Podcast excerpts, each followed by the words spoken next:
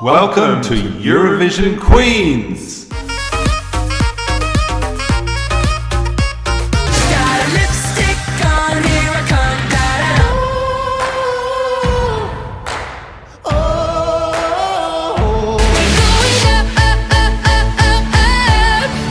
Welcome to Eurovision Queens, a podcast that celebrates the breadth and depth of the diverse musical stylings of the Eurovision Song Contest. Hello, I'm Andy, and if my love for Eurovision was a crime, I'd be found guilty. And I'm Ryan, a Eurovision basic bitch who's here to learn more about the contest's history, and I'm not your mother. Whoa, sassy. so, we've reached episode 12. Yay! Douze, in fact. 12 points. Yes. So, as you're listening to this, we happen to be. Where are we today? I think we should be in San Francisco, of all ah, It's places. exciting, isn't it? Randomly, for 24 hours. Yeah, so- no, 26 hours? Or 22 ex- I hours. exactly. so wherever you are in the world, we're currently running riot in San Fran. So you've been busy on Twitter then, this time round, haven't you? What have you been up to? Well, it's quite a few weeks ago now, but let's pretend it just happened. I created a Twitter list called, surprisingly, Eurovision Queens. Oh. And it's a list of all the great Eurovision podcasts out there that are on Twitter. So if you want to follow other Eurovision podcasts, you want to find out some new ones maybe that you've not discovered yet, there's a list of great podcasts out there on Twitter, on lists, and we're of course part of that feed. So you can just go to that and it collects all of the different tweets from the different podcast accounts um, from Eurovision podcasts. Excellent. I guess you're going to be updating it whenever new, Yes. whenever new little Eurovision podcasts When, appear when out of nowhere. born, Yeah. they struggle into the world. but enough of this frivolity. Let's get down to business. Can you explain the structure of this podcast to me? I know we're 12 episodes deep, but some people will be coming to this afresh. Noobs! So, if you found this episode first, welcome. Each episode, we aim to play seven Eurovision songs based on seven different categories. What are those first three categories? Gosh, that sounded a bit threatening, that question. Those first three categories are time locked to different periods in Eurovision history. The first song we always play is from 2010s to the present day. Then we go back in time to 90s and noughties. And finally, we don our miniskirts and flares for 1956 to 80s. The second three will be a UK entry, the bridesmaid slot for those acts that finished second in a Eurovision final, We're running out of those as well, let's be honest, because there's a lot of second places we don't like, we've discovered. There'll only be a few more of those, then that slot will be dead. Dead to us. good. And then we give out the Juice Award to an act that never got to Eurovision but should have done, named after the iconic band Juice. And then we hand over to the randomizer. The chaos monkey that is the randomizer that will pick any song, any act from all of Eurovision. Who will it be this week and what year will it be? the tension is. Should we have a stab at a guess now? Yeah, go for it. Well, I haven't got anywhere to write it down, so we'll have to commit this to memory. Okay. I'm gonna say 83. 83. Yeah. I'm going to go for 2007. Ooh. Don't know why. It's a strong year. so, if you like the sound of the structure and the content of our podcast, it's time for you to strap in, get a drink at your side, maybe put your feet up even. Maybe you're doing the ironing. we don't know. You're all welcome. And first of all, we're going to play that familiar anthem.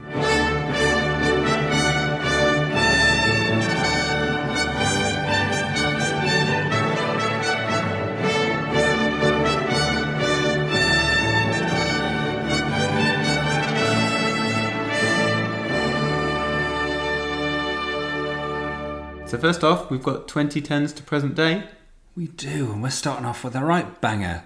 This is If Love Was a Crime by Poli Genova, who represented Bulgaria in 2016.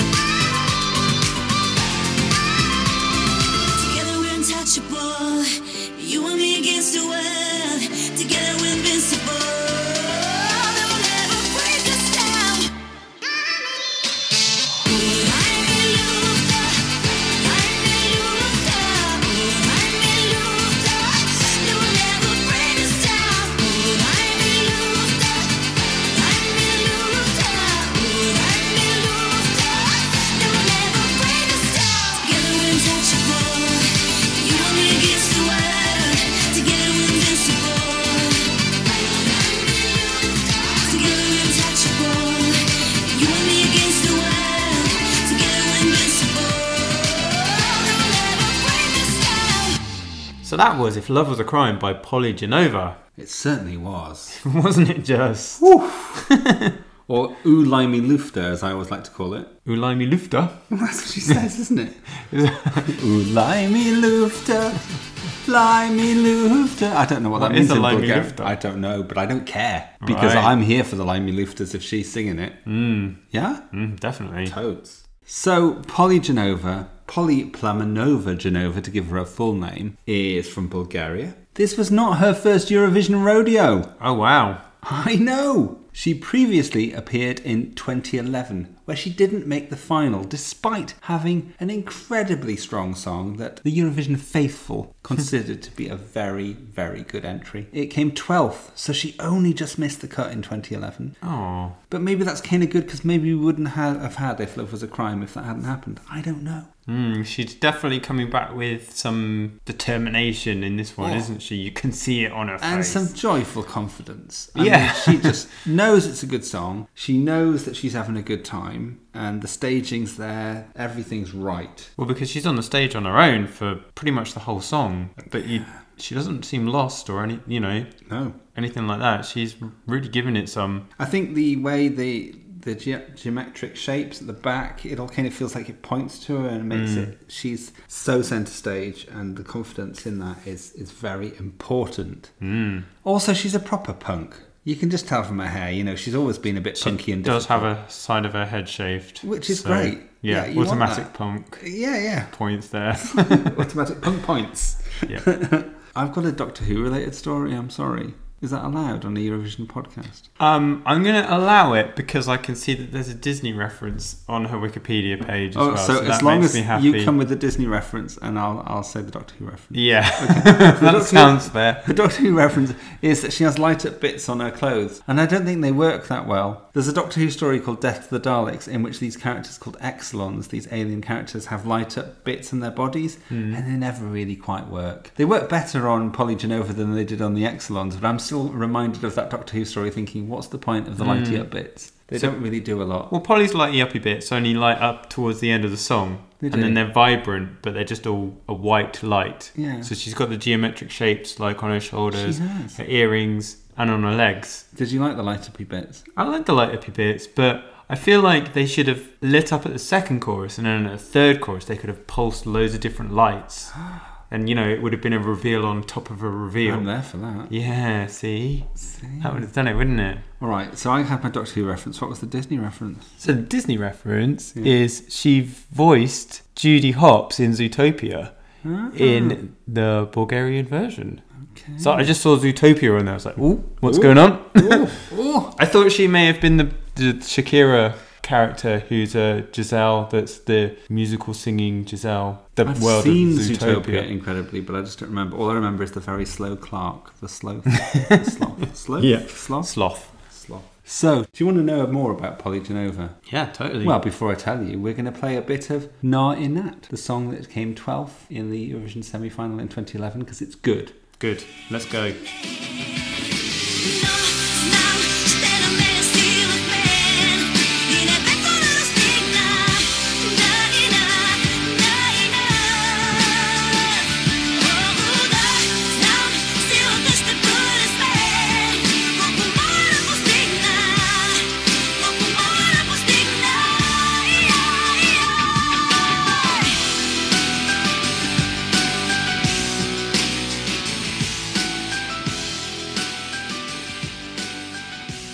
Na That means in spite. It's a song about defiance, and it's gorgeous, as you just heard. Not as good as If Love Was a Crime, in my opinion. Where did If Love Was a Crime come on the night? Sixth.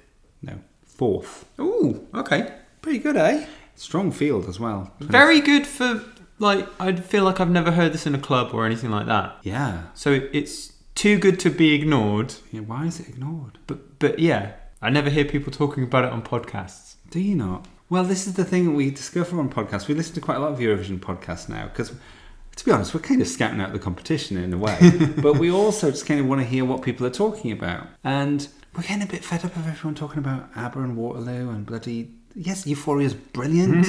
of course it is, but there are other songs out And there. people, and I reckon we could do that that dance that she does very well in a club We'd be. with our little wiggly legs. we would. We. You know what? I'd even go so far as to do. Learn the whole thing. Well, learn the whole thing, but also stick lighty up bits to my body. Well, if you put your phone on your shoulder and I put my phone on your leg, and then you've got a few, so you could light up and do it that I'm way. there, there. That's me in the club. Watch out. I may even be doing it in San Francisco. I think we stand better a chance in Sweden or somewhere like that. but yeah, In the Secret Garden Club. Definitely. Yeah. We'll be there in March if you're Ready be there. planning it out.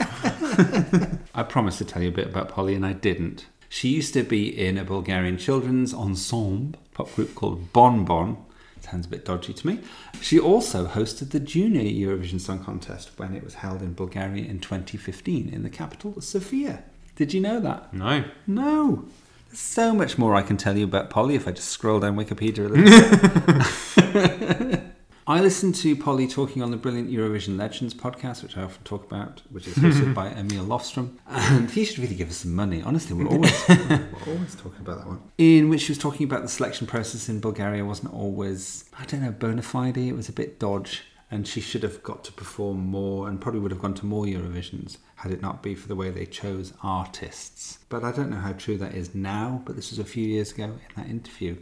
Go find that interview. It was very, very good. What else can I tell you about Poli? She's married, she's got two children. She's still producing music? Yes, she is. In fact, she released a new album called Foya in 2020. There we go. So she's still going. I always remember as well, during the Eurovision semi final in 2016, she was interviewed by that dreadful, what's he called, Scott Mills? oh, Scott Mills, who's just the most wooden presenter of all time. Hmm. I've said it on a podcast, I don't care, I stand by it. He's dreadful. he interviewed her along with someone else. I think it was Pre Rylan. But it was someone else who was being more excited. I think it may have even been that one. I don't think it was Mel Giedroyc. I think it was the one who was in the Scissor Sisters. What's the woman called from that? Ana Matronic. Yeah, animatronic, yeah. And she and him were interviewing Poli, and they just could tell how charismatic she was, and they, that she was going to do really well. And it mm. was all about this is going to do really well. This is one to watch on the night, and they mm. were right. Yeah, because she carries that performance completely. You can see the the, the magic in her eyes. Yeah. I'm going to say that. It sparkled Yeah. with magic. And the excitement of being there. Yeah. And yeah. Brilliant. Thank you, Poli Genova. You brightened up our Eurovision lives. So up next, we've got 90s to noughties. We certainly have. Now, a little story. I was in Croatia recently. Oh, yeah. Yes, in a little town called Koprivnica. And I was presenting, I was giving a keynote talk about user experience to lots of Croatians. It wasn't translated. I couldn't tell whether they were gathering, taking all the information that I was gathering in this big room of Croatians. But um, there seemed to be some nods and smiles. But it was soon, it was me nodding and smiling when I was in the audience for the next presentation because suddenly, halfway through the presentation, I didn't understand any of the Croatian that was going on. But there was a picture of the next act on the screen. Who was that? Severina, who sang the song Moja štikla for Croatia in 2006.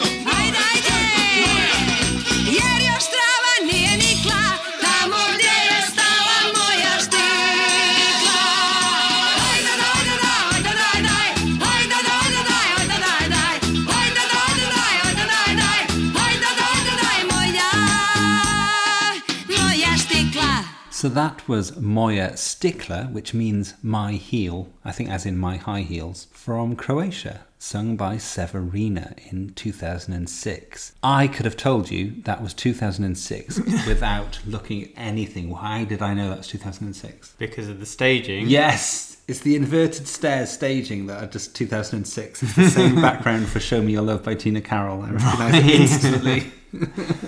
what did you think? I thought that was fun, but a bit bonkers. Very Eurovision-y. Totally bonkers. That's what I was going to say. It's bonkers, but nowhere else would you ever get that but It's, Eurovision. it's bonkers, but not crazy. It's not stupidly silly. No. It's just, I don't want to say fun because I feel like I say that too much, but it, it's joyful. Yeah. It's very joyful. yeah, well, second time we said joyful today. Oh, no, really? Yeah. When did I say joyful? No, I no, I said it about about the first one. About Brian. yeah. It's too early to say that's a theme. Would you like a translation of some of it? Only if it's off the top of your head and you've not used Google. No, I learned. I learned Croatian. In your 24 hours in Croatia. I did give the introduction in, in Croatian. Okay. Well, all I said was good morning. and I've forgotten that now. Oh, so, do you want to hear my Croatian? Go for it. Dobro jutro. That means, means good morning. Oh, very good. That's all I knew. So, based on your knowledge of Dobro jutro, Yeah. I want your full translation. Okay. because the grass hasn't sprouted yet where my heel stopped, tika taka around half past three, you will pinch me so that I can't be seen. I know people like you very well. The devils are your godfathers. knock, knock, you're going to ask for my number. Knock, knock, knock on someone else because the grass hasn't sprouted yet. Where my heel stopped. come on, come on, come on, come on, etc. No idea what any of that means, but I like it, particularly the ticker tacker bit at half past three. Like that business. Mm. Sounds like more of a like you're not that don't come knocking around these parts. no, it came 'cause sniffing around my yeah. heels. Yeah, yeah. I don't like the thing about the but because the grass is not sprouted yet. Why not? It sounds like because I'm too young for you, sort of. Oh, it could be, yes. That would be my or it could be just it's not spring yet. maybe. It's But winter that's time. the same sort of metaphor, isn't it? Yeah. Ooh, something's a bit dodgy. anyway, Severina, she is also my age, born in 1972. hmm And as we've established this before, not This- your sister. This does not mean she's my sister. it means she'd be in the same year in school as Unless she was my twin. Unless she was your twin. anyway, Severina was on the PowerPoint slide at that presentation because she is the, one of the most famous Croatian celebrities. She is all over the Croatian national newspapers all the time, partly because of her talent as an actress and a singer, and obviously she performed at Eurovision in 2006. But mainly, I think she's beautiful and because she's had lots of high profile affairs with lots of people, Right. including um, footballers and famously a married man who I think was a politician. And in, I can't remember when it was, a sex tape was released. So, yeah, and she tried to stop it, and they were like, nah, love, you can't do anything Oh. about it. Oh no. But she lives in Zagreb, which is where I flew into. Oh, okay. Cool. I think I'd like you, as our, um, our fashion correspondent, to talk a bit about her outfit. So her outfit, she has got her legs out. Totally. Her dress has got no front to it. but she's in a like it's it's a mullet dress. Is what it is. It's the sort of dress that we're only a few episodes into Drag Race UK Series 4, but Sminty Drop every time has come out in a dress like this. Short at the front and long at the back. long at the back Yeah. with the frillies at sides. But hers is all red and layered. And she's in red high heels, her sticklers, her Moya sticklers. And she is sort of tap dancing sort of ethnic dancing in them. She's doing a very good job. Mm. It's infectious and great fun. And then just when you think you've had enough, there's a reveal. There's a she, she Bucks does a solo Yeah, Bucks Fizz she moment. does. Off the dress comes. Off the skirt comes. Yes, not the whole dress. I digress about the dress. And then it's a little, um, what is it? A bodysuit? No. A, cor- a corseted number. Yeah. It's a corseted number. Let's say that. She's released lots and lots of albums over the years. Important question I haven't asked yet. Oh, where did it come? Where did it come? Out of about 24, I think that. Tenth. It was 12th. Oh, okay. Halfway through the field. Mm. But when you consider she sung in 20th place, it should have probably done better than that. 'cause Mm. that's a prime position.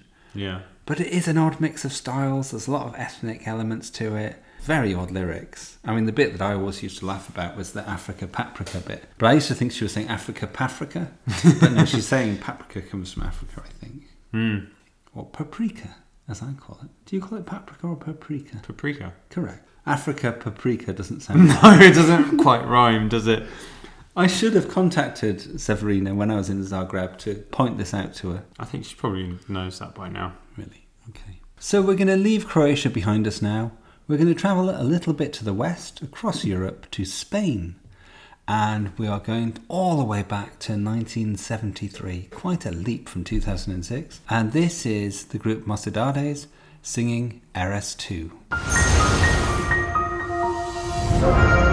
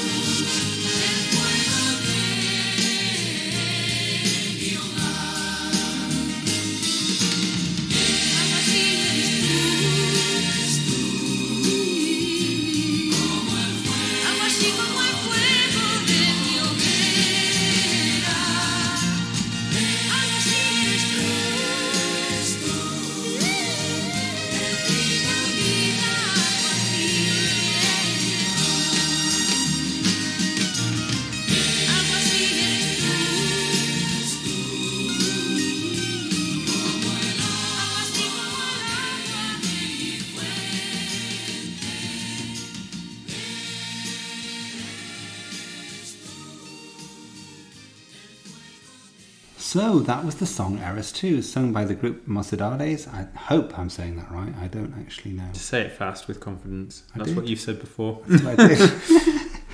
so Eres tú means it is you.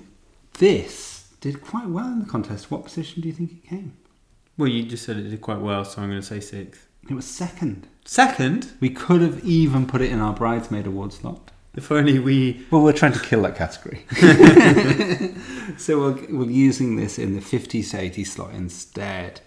So what did you think of that? I have two thoughts. The first one is it sounds very similar to I Can't Help Falling in Love with You. It does, doesn't it? And I think it's the first couple of bars mm-hmm. sound like that, so then I couldn't get over that. So I had that in my head. Mm-hmm. Three thoughts. That's thought one. Yeah. Thought number two is they look like a bunch of teachers They really did. that are all having a crack at being musicians or something. Yeah. Because there's six of them on stage, like two women and four guys. They're relieved it's the weekend, the school week's done, but they're tired because they've been teaching children all week. But but but they did one performance in a pub and someone liked it, and now they've kind of it's got out of hand. and before they know it, they're at Eurovision. Yeah. And then my It's all escalated fast. and then my third and final thought is that I like how the or- that the orchestra pit is on tiers in the background, and it makes it feel like the Muppets. You know, at the beginning feel of the like Muppets when they all come on. exactly like that. Well, I'm glad we've got this high class Yep. commentary from you. Well done. all firing all over the place. Yeah. I've got some um, clothing to talk about here. It's a sort of time, 1973, 74. Oh, I think it's the worst time for clothes ever. Where everyone's just wearing terribly clashing material. There's dark green with a pink and purple going on. It's like.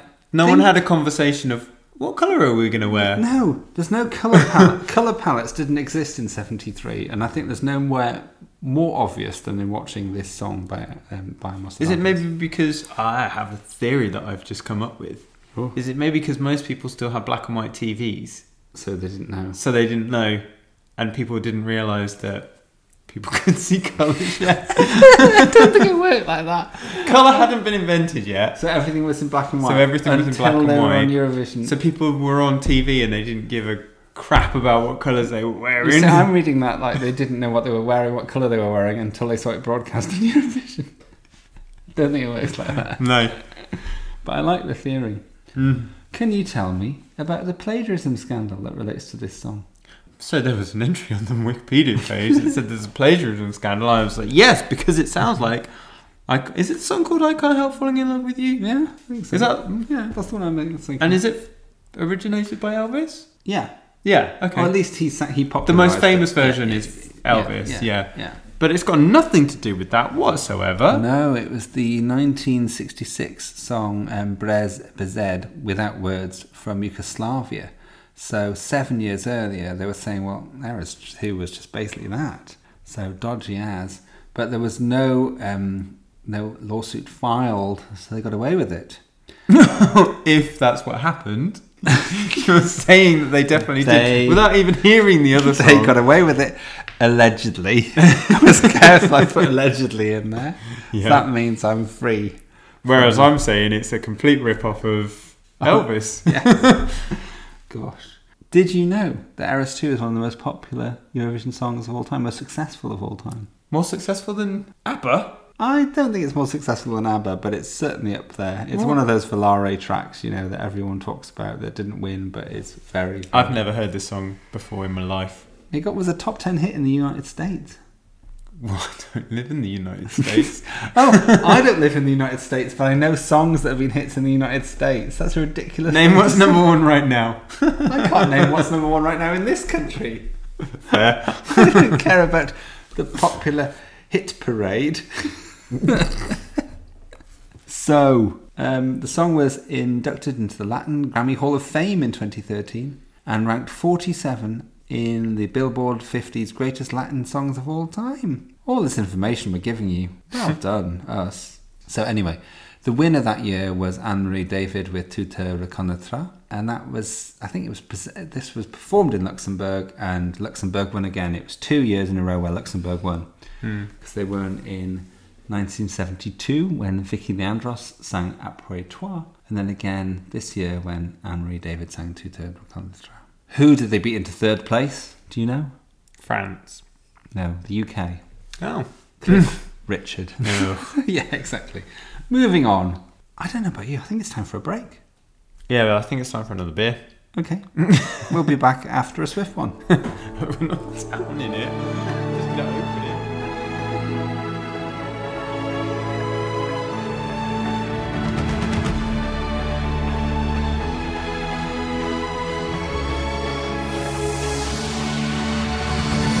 Thank you for listening to Eurovision Queens. Why not come and have a conversation with us on Twitter at EuroQueensPod, or if you're on Instagram, we're Eurovision Queens, where we're uploading lots of very exciting reels. On both of those, there's also a link in our bio to our Spotify playlist for everything that we've played in the show so far.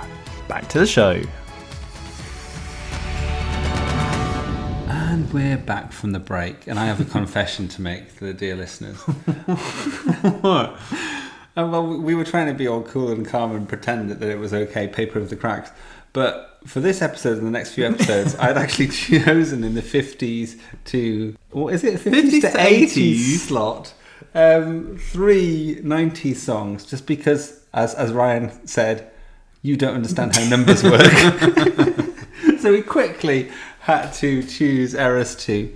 But um, we'll be. I will just understand numbers more for next If you time. could try and be better I will. and try and understand numbers, it's just Yeah. a good thing you're pretty. Yeah. Okay. I'll take it. We now have our UK entry. Who is it, Ryan? It's Belle and the Devotions with Love Games, who represented the UK in 1984.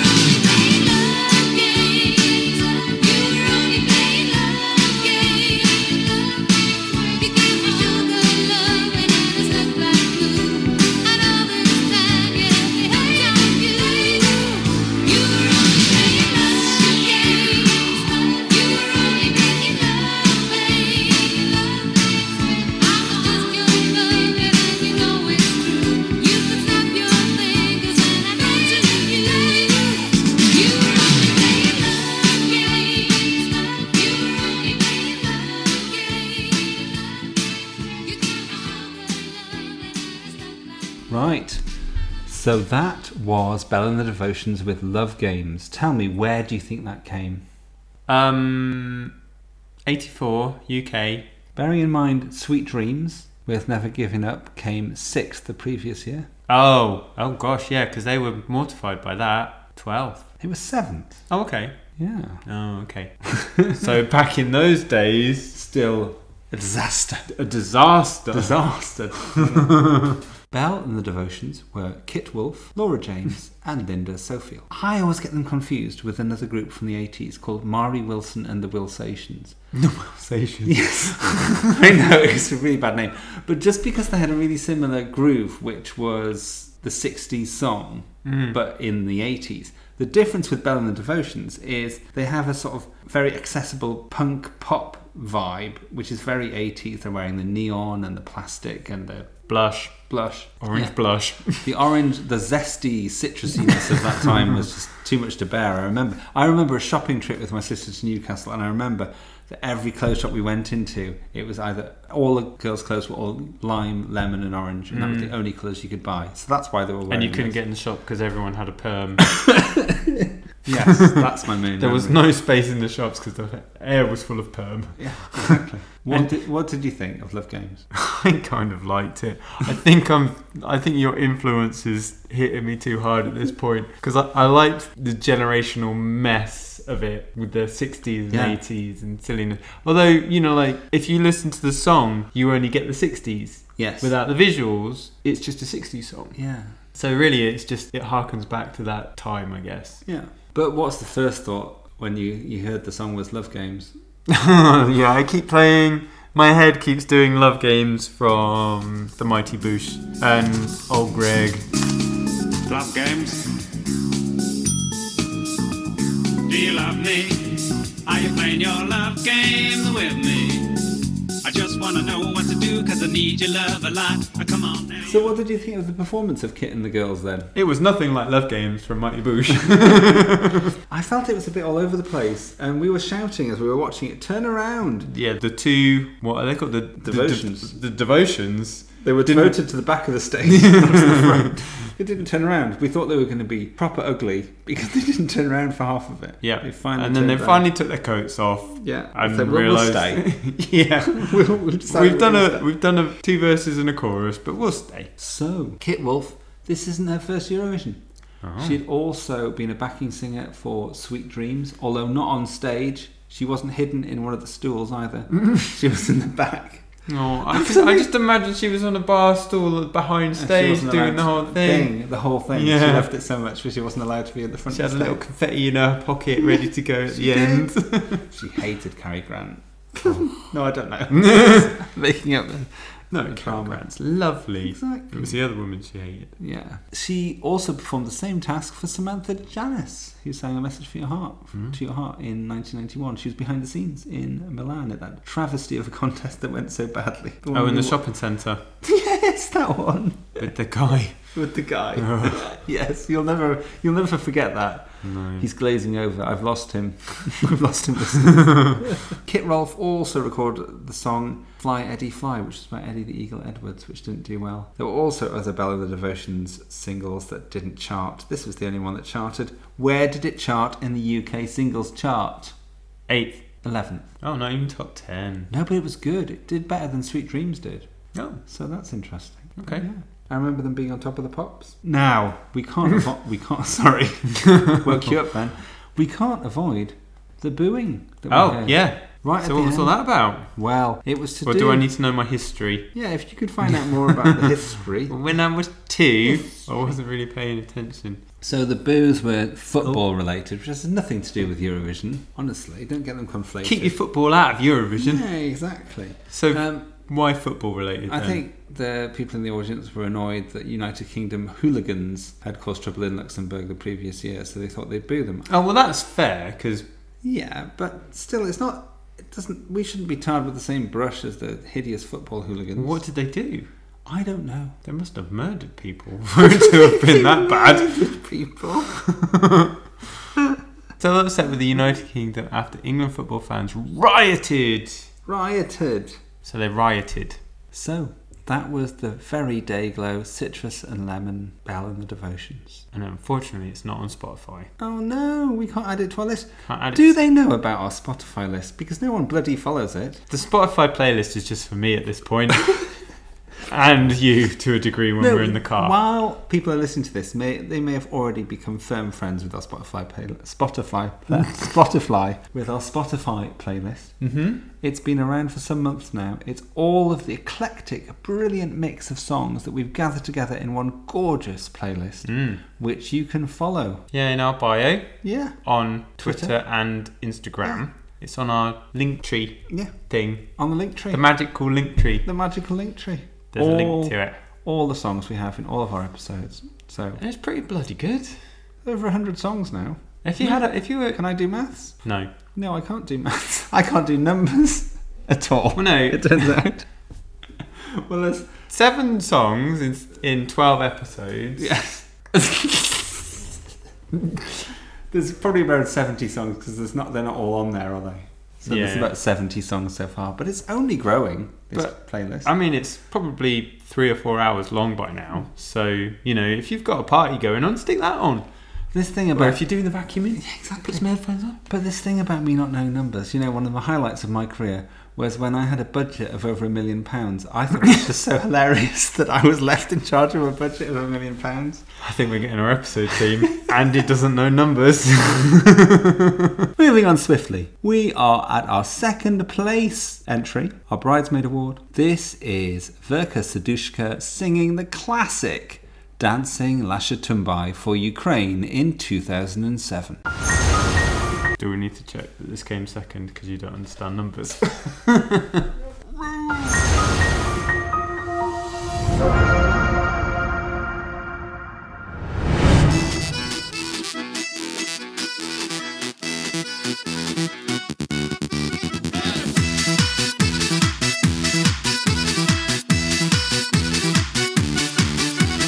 Sieben, sieben, Alulu, sieben, sieben, ein, zwei, sieben, sieben, Alulu,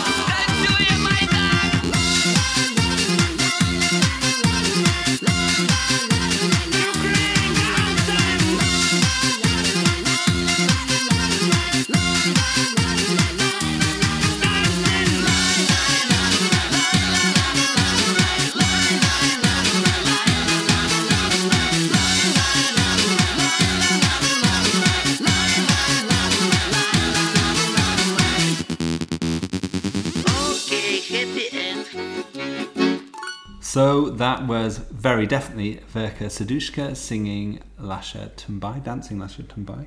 Mm-hmm. What do you think? You know. Oh god, well yeah, I mean everyone. This it's a modern day classic, really, isn't Yeah, it? Although totally. I'm surprised it's from 2007. I thought it was way more contemporary than that. right. Okay. I don't know why. I feel like maybe Ukraine were ahead of the proper, like the new age Eurovision Hmm. contest because that that could be any year from Yeah. Ever. ever, couldn't it? Since two. Yeah, Well, well, but you'd think more like new than age. 2007. Yeah, yeah, yeah, completely. Yeah. Uh, the thing, I like how a Eurovision song ends like that, so they get extra points for that. Yeah, totally. The same as Golden Boy in our first episode, where it's like, okay, three minutes, bye. Yes. So yeah. it's that kind of I like I like the corniness of recognizing it's like Yeah, well, they both, they all three of them thrust forward, don't they? And there's a ting. yeah Love it. Verka Serdushka is such a Eurovision legend that when it came to do the Switch song at the whatever contest it was about 10 years later, where various stars of Eurovision sang different each other's songs, we had Måns, we had Eleni Foureira, we had Conchita. Conchita, we had Verka. That's how legendary Mm. she is. Shalom Europe, Shalom Israel.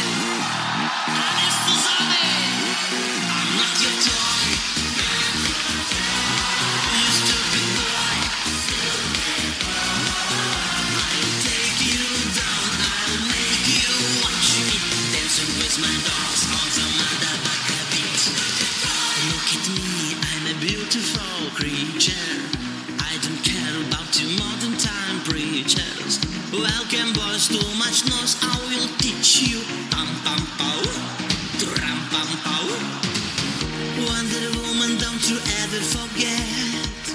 You divine and he's about to regret. Ziggy baka boom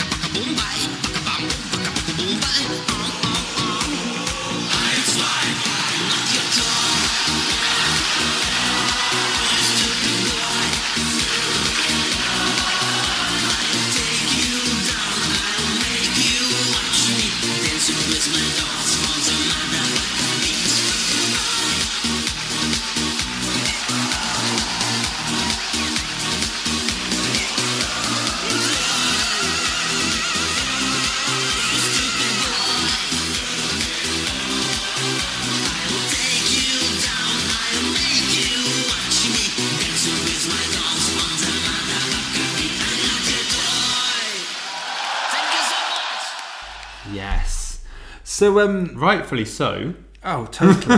but what I remember is the backlash behind the scenes at 2007's Eurovision. There was lots of shows around Eurovision at the time. I think it was the peak of the BBC's interest in it in the 2000s.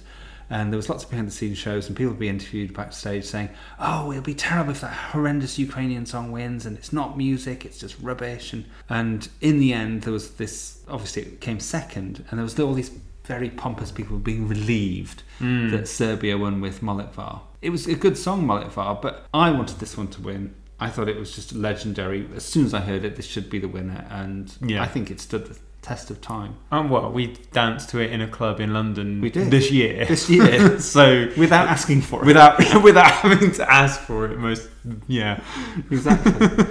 also enjoyed its appearance in the film Spy with um, who was the actress in that? Melissa McCartney, McCarthy. McCarthy. And also, it was in Killing Eve when Villanelle was visiting her Russian rural town where there's the fair and she was playing a game. And then it was like, oh my god, Lasha Tumbai in the background. That was amazing. But that was just the song. They actually Oh, in Spy, they're actually in it. Doing performing exactly very the much, same yeah. Yeah, exactly. When um, Melissa McCarthy's trying to get a, a bomb not blowing up in the crowd. some plot points. Some plot yeah, points. but most importantly, Verka was there. It, it just became very Eurovision-y. It did. Do you know anything about Verka Serdushka? Do you want to know more? I know nothing. I, I do want to know more. She, I feel like they turn up with their gran. Yes, Lots of her mother. Oh, is it her mother? Yeah, Right. they've been on Graham Norton lots of times. The first time that Verka Serdushka appeared on anything other than Eurovision that I can remember in the UK was on a 2008 edition of The Graham Norton Show. Mm-hmm. This was just the year before Graham started doing Eurovision. Oh. 'Cause I think Terry's last year was 2008 and he started 2009. And Graham knew nothing about Eurovision. And we were furious watching it because we were like, this is the legend Verka Serdushka, who you've got. Bow in the presence. Bow. like, and she was like, he was turning to the audience saying, I've no idea who this is. I've been told we've got to, you know, we have got this link up with this person. I don't care. He Oh. was really rude about it. And that really set up how we felt about Graham Norton to begin with. He's since obviously a massive fan. of. Completely Eurovision, embraced, but- yeah. And he looked, he looked back at that embarrassed, I think, Hmm. that he didn't recognise who, who the heck Verka was. But part of the problem was also was that the Ukrainian, um, there was no translation. And Verka had no idea what was being said, and they had no idea what she was saying as well. Wow. So there was a proper language. So a car breakdown. crash ensued. A language breakdown between a UK person and a Ukrainian person. That hasn't happened in my life at all. Calm down. I won't tell that particular behind the scenes mm, story, but it is work related. Anyway, let me tell you a bit more about her. Go for it. Verka Serdushka is actually Andrei Mikhailovich Danilko. That's a lot of letters. It is. who began to create the character of Verka in the yeah, early 90s. So, described by him as a flamboyant middle aged woman from a royal family working as a railroad sleeping car attendant. and I remember a sketch in which she was doing that and I didn't really understand what was going on. Hmm. But there was a backstory always. There was a comedy show, and then, of course, through Eurovision became, well, not world famous, but certainly European famous. Since Eurovision, quite a few songs released, but one that I really wanted to pay attention to is the EP Sexy from 2020, which was created as a sort of a tribute, a thank you to all the Eurovision fans who have loved her song and her contribution over the years. So we're going to play in a bit of Sexy now. Sexy. Sexy.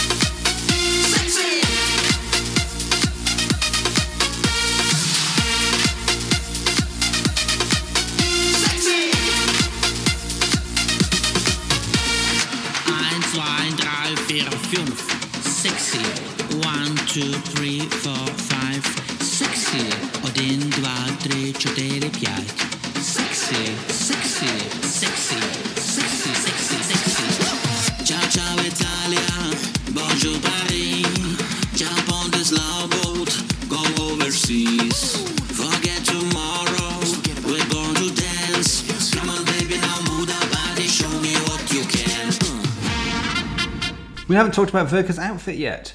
So the iconic silver star on the head that's embedded into like a disco ball Yeah. Yeah. skull amazing. cap almost, but Yeah. wig vibe thing. Yeah, And and, then- we've got our dancers in the in the silver. There's silver and there's gold. Yeah. Sort of that little yeah, like it's like Britney's cap- hat, hat in um, Toxic, isn't it? Yes. yeah. So it's not well, it's not technically an air steward hat, but Britney's Made it into coded that. it Yeah. into an Yeah, air that's how steward we hat. think of it now. But then this was the same year that the UK were as air stewards as well. yeah, Scooch. So very different ends of the table. Thankfully, deservedly. How to do it correctly. It's like it what you ordered online versus what arrived. yeah, exactly. that. What does um, Lasha Tumbai mean? Sexy fun time. Sexy fun time. Gosh. What does it mean? Well, they claimed at the time that it was um, well, Verka that mo- it was Mongolian for whipped cream.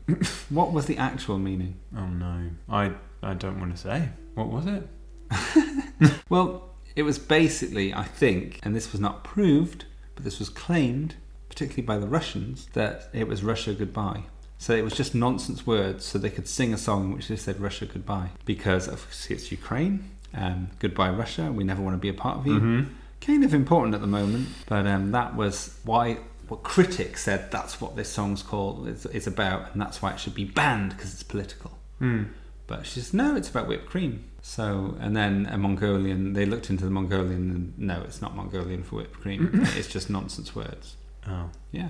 But good for them telling Russia to fuck off. They should do it some more. Well, they have been doing it. so, a legendary performance. I think also, as well, I mean, we don't know what point the, the war um, in Ukraine is at at the point when you're listening to this, but certainly at the point at which we're recording, Verka was still living in Kiev in Ukraine despite the offensive and everything, decided Wow. I'm not leaving Ukraine. And loads of posts um, anti-Putin, as you'd expect. So very vocal, supporting um, their own country. Right. I think we need to lighten the mood after that bit there. Well, we're going from a drag queen to another drag queen, are we not? A drag queen! Spoiler alert. but yeah. Up next is the Juice Award. Yay! To go to Eurovision. What have we got? Not Your Mother by Lolita Zero, Gosh. who competed to represent Lithuania in 2022. Bitch,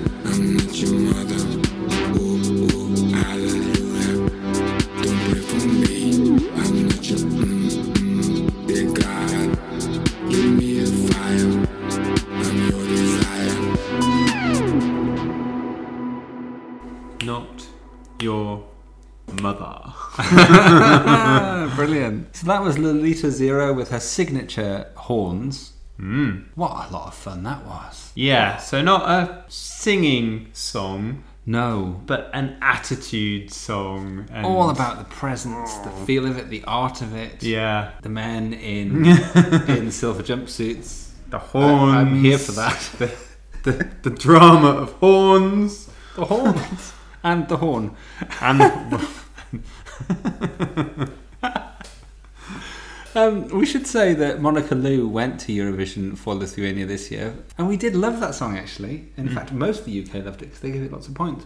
But um, it doesn't make me feel that this one wasn't deserving of getting there as well somehow. I don't know how that would have happened. It doesn't work like that. yes, but- maybe Lithuania could have had two songs. Yeah. And someone who didn't get it could have not had a song like No, we could have ditched the shit Malta one or something else that wasn't any good this year. The mechanical ball one. Yeah, I wasn't in, I wasn't here for that let's get one. rid of that. Yeah. Anyway, um, this is Gaitis Ivanauskas, who performs as a drag queen as Lolita Zero. And in fact, this was their second Eurovision. They also performed as Lolita Zero for um, Lithuania, and again didn't get through quite a few years earlier with the song "Frighten," which was a bit odd. We saw a bit of it. It was looked a bit cheap, didn't it?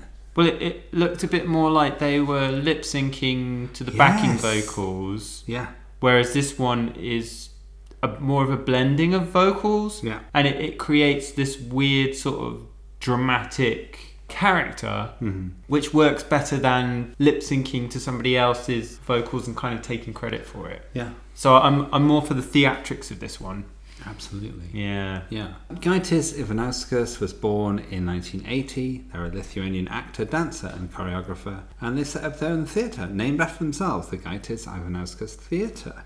Famous in Lithuania for having big roles in a production of, of Shakespeare's Romeo and Juliet as Romeo and as Raskolnikov in Crime and Punishment by Dostoevsky. So, yeah, an actor as well as a singer. I can just see Romeo with those giant horns. I, I really hope it was that. A gay version of Romeo and Juliet. Oh, oh. That that must exist. Romeo and Juliet. yes, that. As long as they only performed it in tight silver outfits. with a demonic demon Horns. horns. Yeah. Yeah. So I thought that was a very worthy entry in the Douze Award slot, even though I don't want to take anything away from Monika Liu. It should have gone to Eurovision. It, I, it definitely deserves a play. It's the right level of weird. Oh, yeah. I mean, so was Monica. yeah, With her sort of like saloon singer, seventies. slinky dress, Yeah. bob thing. Yes. But yeah, Lolita Zero needs to go to Eurovision again and get through. Third time lucky. Well, I definitely feel like I'm going to pay more attention to Lithuania's song selection. Yes, because we didn't realise how extensive it was. It's as extensive as Melody Festival. yeah, They have three heats, then they have two semi-finals, and then a final. It's brilliant that they and they that seriously. commit. Yeah, Phew, yeah, and we saw some of the performances, um, the other ones at the top five, and they're all good. Hmm? Um, so yes, we are going to be looking out for Lithuania. our? Saturday nights are going to get pretty busy, aren't They they? are. In They. January Yeah, and take this shit seriously. so moving on, I hesitate as We're we going to hand over. Yeah, to the randomizer. we are. So, we lose all control. So I said 2007. I said 83, I think. You did. Let's see what we get. Okay, are you ready? I'm about to press the randomizer's big button. Let's go. Oh, yeah. 1990. Well, you did want to be in the 90s for the 80s, so there you go. I will. and I promise to learn how numbers work before the next episode. So 1990. So there were 22 entries that year? So we're going to choose which number randomizer wants. Well, we are, yeah. The yeah, we're going to click going on to yeah, click on the button. six. Song number six. We have got Celine Carzo singing Quand je te rêve for Luxembourg.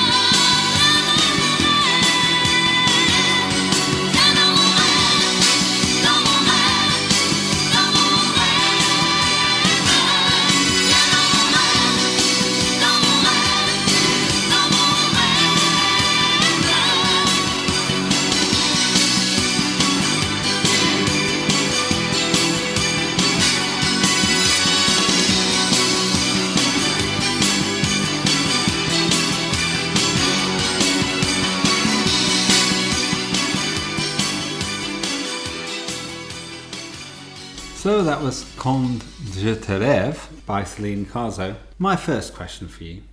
How old do you think Celine was when she performed that? Well, she looks like she's in her 30s, so she's probably 18. 17. Oh my god.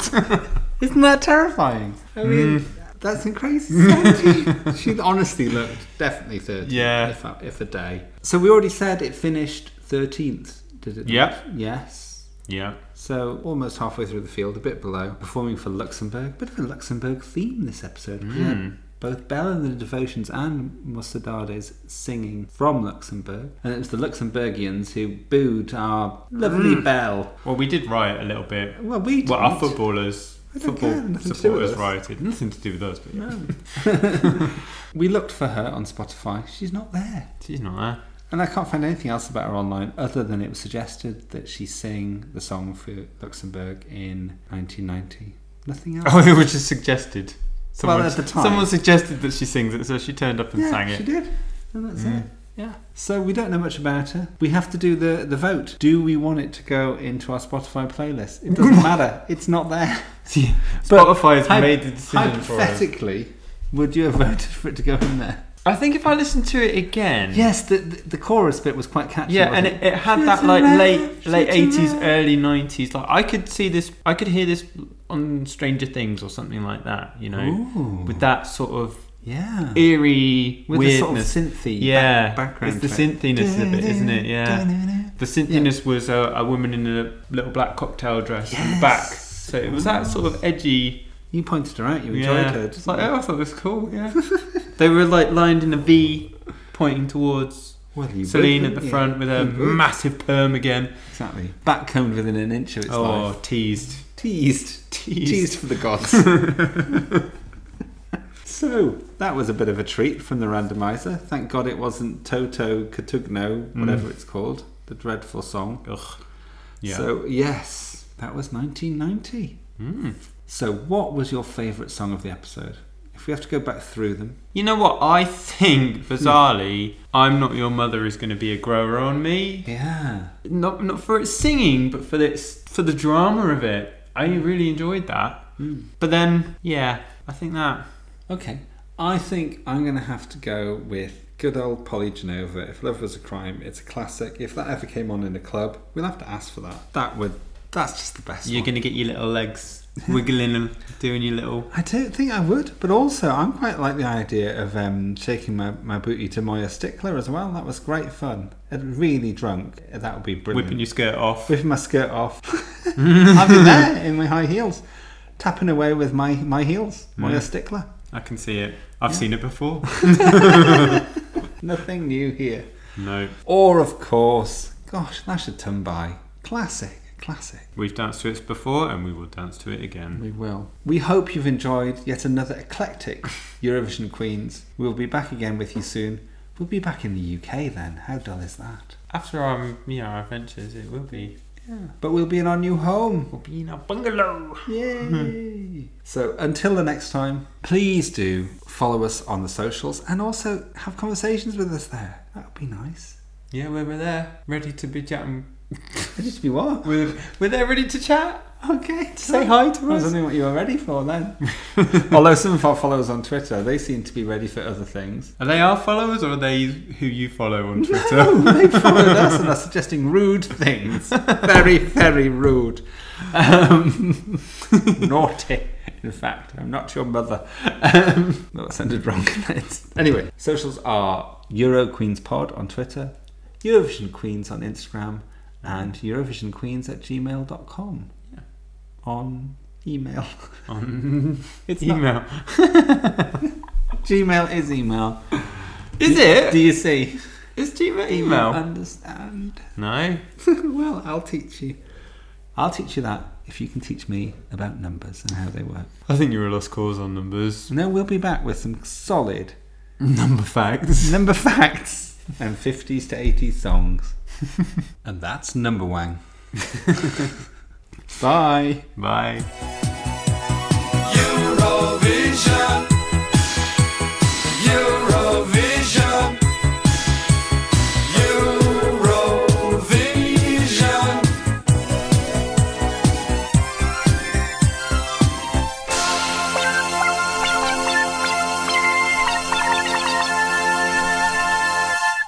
Do do do do do.